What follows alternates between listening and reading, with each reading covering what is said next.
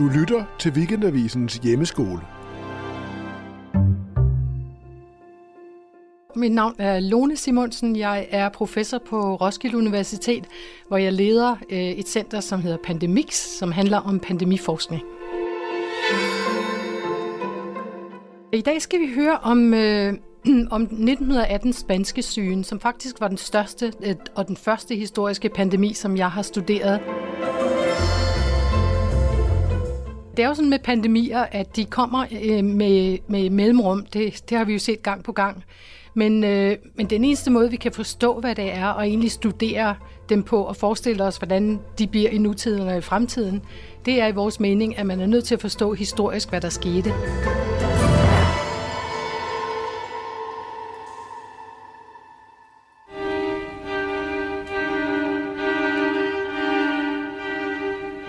Den spanske syge starter jo i Europa, eller den kommer til Europa på et eller andet tidspunkt. Og der er mange hypoteser om, hvor den begyndte. Nogle synes, den startede i USA, nogle mener, den kom med migrantarbejdere fra Kina, og nogle andre mener, den, den øh, startede i skyttegravene i Første Verdenskrig. Men ligegyldigt, hvor den kom fra, så ser vi altså store første bølger i Europa, og, og muligvis også i USA. Men, men faktisk så er det de danske data, vi har fundet helt fantastisk evidens for, at der var en første bølge i juli 1918, som egentlig var ret mild i forhold til det, der kom senere. Og det øh, har været meget interessant. Og det er først meget senere, man faktisk har fundet viruset i, øh, i folk, som blev begravet, øh, eller som, som, hvor, hvor, hvorfra man havde lungevæv, så man egentlig kunne gå ind og se, om man kunne finde den der virus igen, som vi senere fandt ud af, der var. Og den kunne man så øh, finde helt tilbage til sommeren 1918, så det er der, det helt klart starter. Men, men i 1918-sommeren er det ligesom om viruset ikke har alt, hvad der skal til for at gøre den dødelig. Det kommer først i efteråret.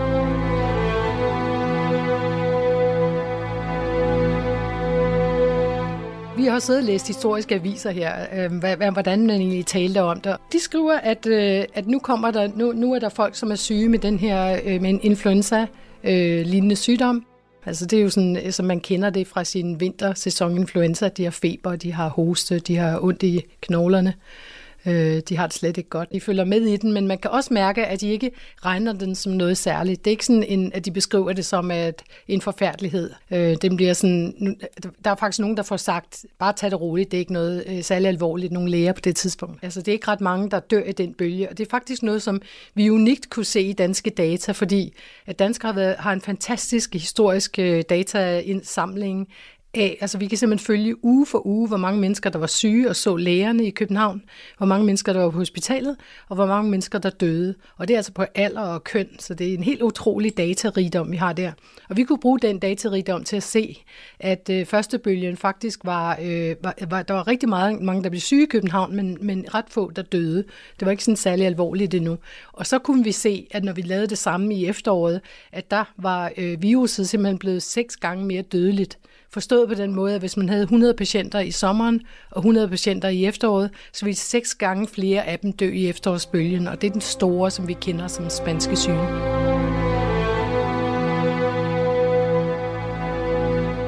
i løbet af oktober 1918, der får man rigtig syn for sagen, også fra mange lande. Øh, man får simpelthen, og det der sker, som er helt unikt ved den her pandemi, det er, at det er raske 20-40-årige, som, som dør meget mere, end de plejer. Og faktisk har vi set de meget fine data fra, øh, fra Kentucky i USA, at det piker ved 28 alderen. Det er, den, det er den alder, hvor man har den allerstørste risiko for at dø af den her. Og det er jo meget usædvanligt. Det plejer at være ældre og meget små børn, der dør af sådan nogle ting. Så hele den der altså forfærdelighed, som egentlig ligger i, at det er en, en pandemi, som, som øh, dræber rigtig mange, og 95 procent af dem, der døde, var faktisk ellers øh, almindelige raske 20-40-årige øh, mennesker. Når man ser sådan en fuldstændig øh, vanvittig overdødelighed i folk, som er 20-40 år gamle og ellers raske, så er der selvfølgelig en helt særlig, altså helt, helt usædvanlig sag, og man, øh, og man begynder altså nogle steder at lukke skoler og gøre forskellige ting. Vi har faktisk siddet og set på de der bekendtgørelser, som kom fra, fra sundhedsmyndighederne på det tidspunkt, og man kan se, der, der er mange ting, der går igen i de der, vi også har nu fra covid-pandemien, men der er også nogle, nogle andre ting, som er for eksempel, at man skal tage det roligt og ikke stresse sig selv, som jeg egentlig synes var meget interessant. Der er sådan lidt andet øh, sygdomssyn på det tidspunkt.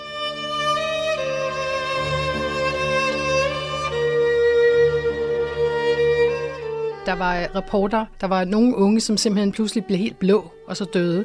Så det er sådan ikonisk øh, øh, altså, øh, billeder fra den her pandemi, at nogle øh, unge, øh, ellers raske mennesker øh, blev pludselig, pludselig meget syge, og så blev de blå, og så døde de. Det er ligesom sådan en, en helt usædvanlig øh, situation, som vi, jeg tror ikke, vi har kender den ellers før i nogle af de, de influenza-pandemier, jeg har set på.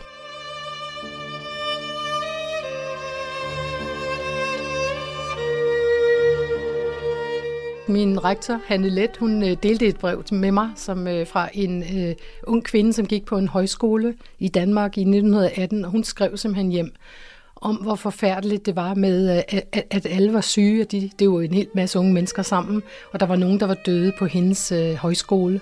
Og så meget altså, rørende beskriver, hvor, hvor forfærdeligt det egentlig var, det der fra hendes synspunkt. Det rørte mig meget at læse det brev.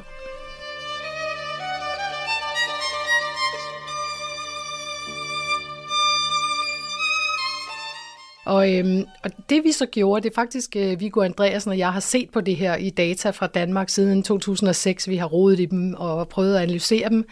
Og, øh, og det vi så, som egentlig var, som folk ligesom havde overset på en eller anden mærkelig måde, det var, at folk over 40 år var fuldstændig uberørte af den her pandemi. Det gik simpelthen hen over hovedet på dem i Danmark. Der var, når man ser på de der overdødelighed, som vi nu kender fra covid, så var der simpelthen ingen overdødelighed i folk over 45 år. Øhm, og det har vi så øh, arbejdet en del på. Først opstillede vi en hypotese om, at det havde at gøre med, at de havde øh, haft en lignende influenza, fordi øh, en eller anden gang i deres barndom, sådan at deres antistoffer fra dengang stadigvæk hjalp dem i den her.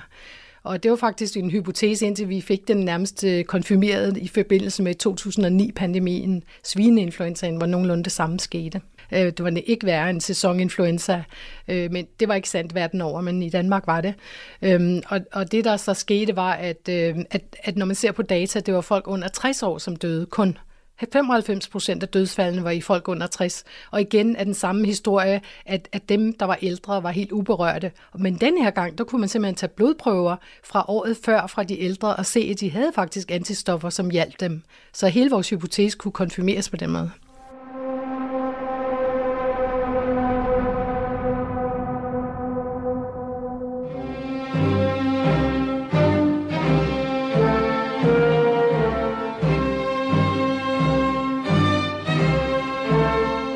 Jeg tror ikke, det er tilfældigt, at vi står for en stor pandemi efter 1. verdenskrig. Det er en situation, hvor der var rigtig mange troppebevægelser hen over verden.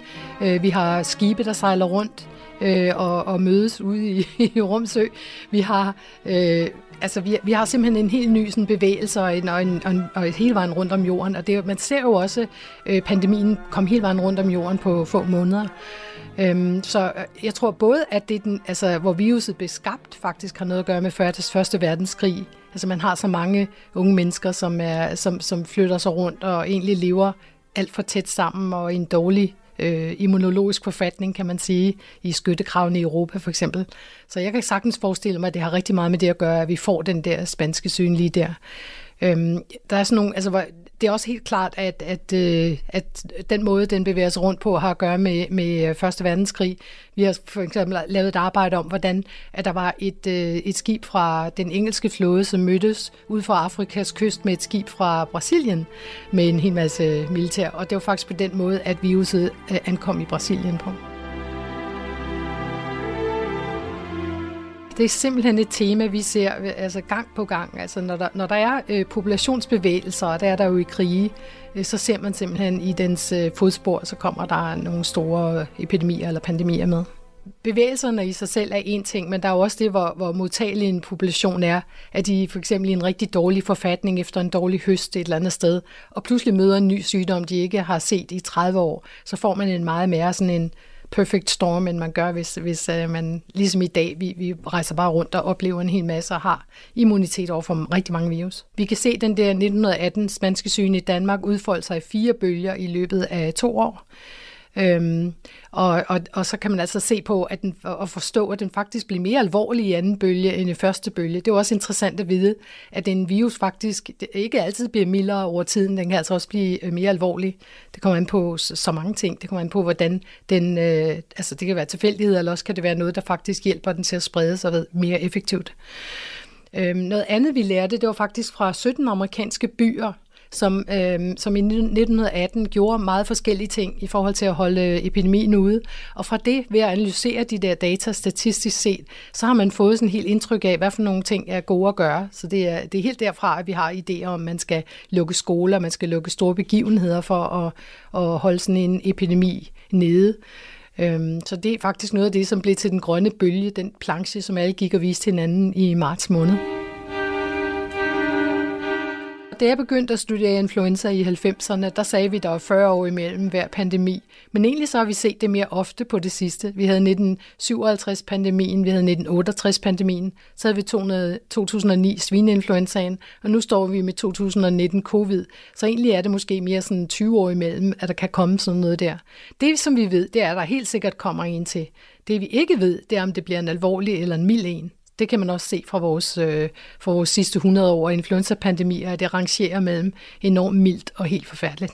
Jeg synes, vi skal tage med os, at, øh, at, at vi kan have, det er faktisk muligt at have en rigtig alvorlig pandemi i verdens befolkning. Det er noget, vi sådan set på en eller anden måde ligesom har glemt, og først opdaget igen i forbindelse med den her covid-pandemi. At man kan altså godt have en, en noget, der, der dræber pludselig 2% af verdens befolkning over bare nogle måneder. Og, og så ved, i dags tal ville det svare til altså 50 millioner mennesker verden over døde af den her spanske syge. Vi slap relativt mildt i Danmark, skulle jeg sige. Vi slap med kun, eller kun, men altså 0,3 til 0,4 procent af befolkningen døde af den her virus. Men verden over var det værre. Det var sådan, altså nogle lande som Indien og Sydafrika var der helt op til 8 procent af befolkningen, der døde.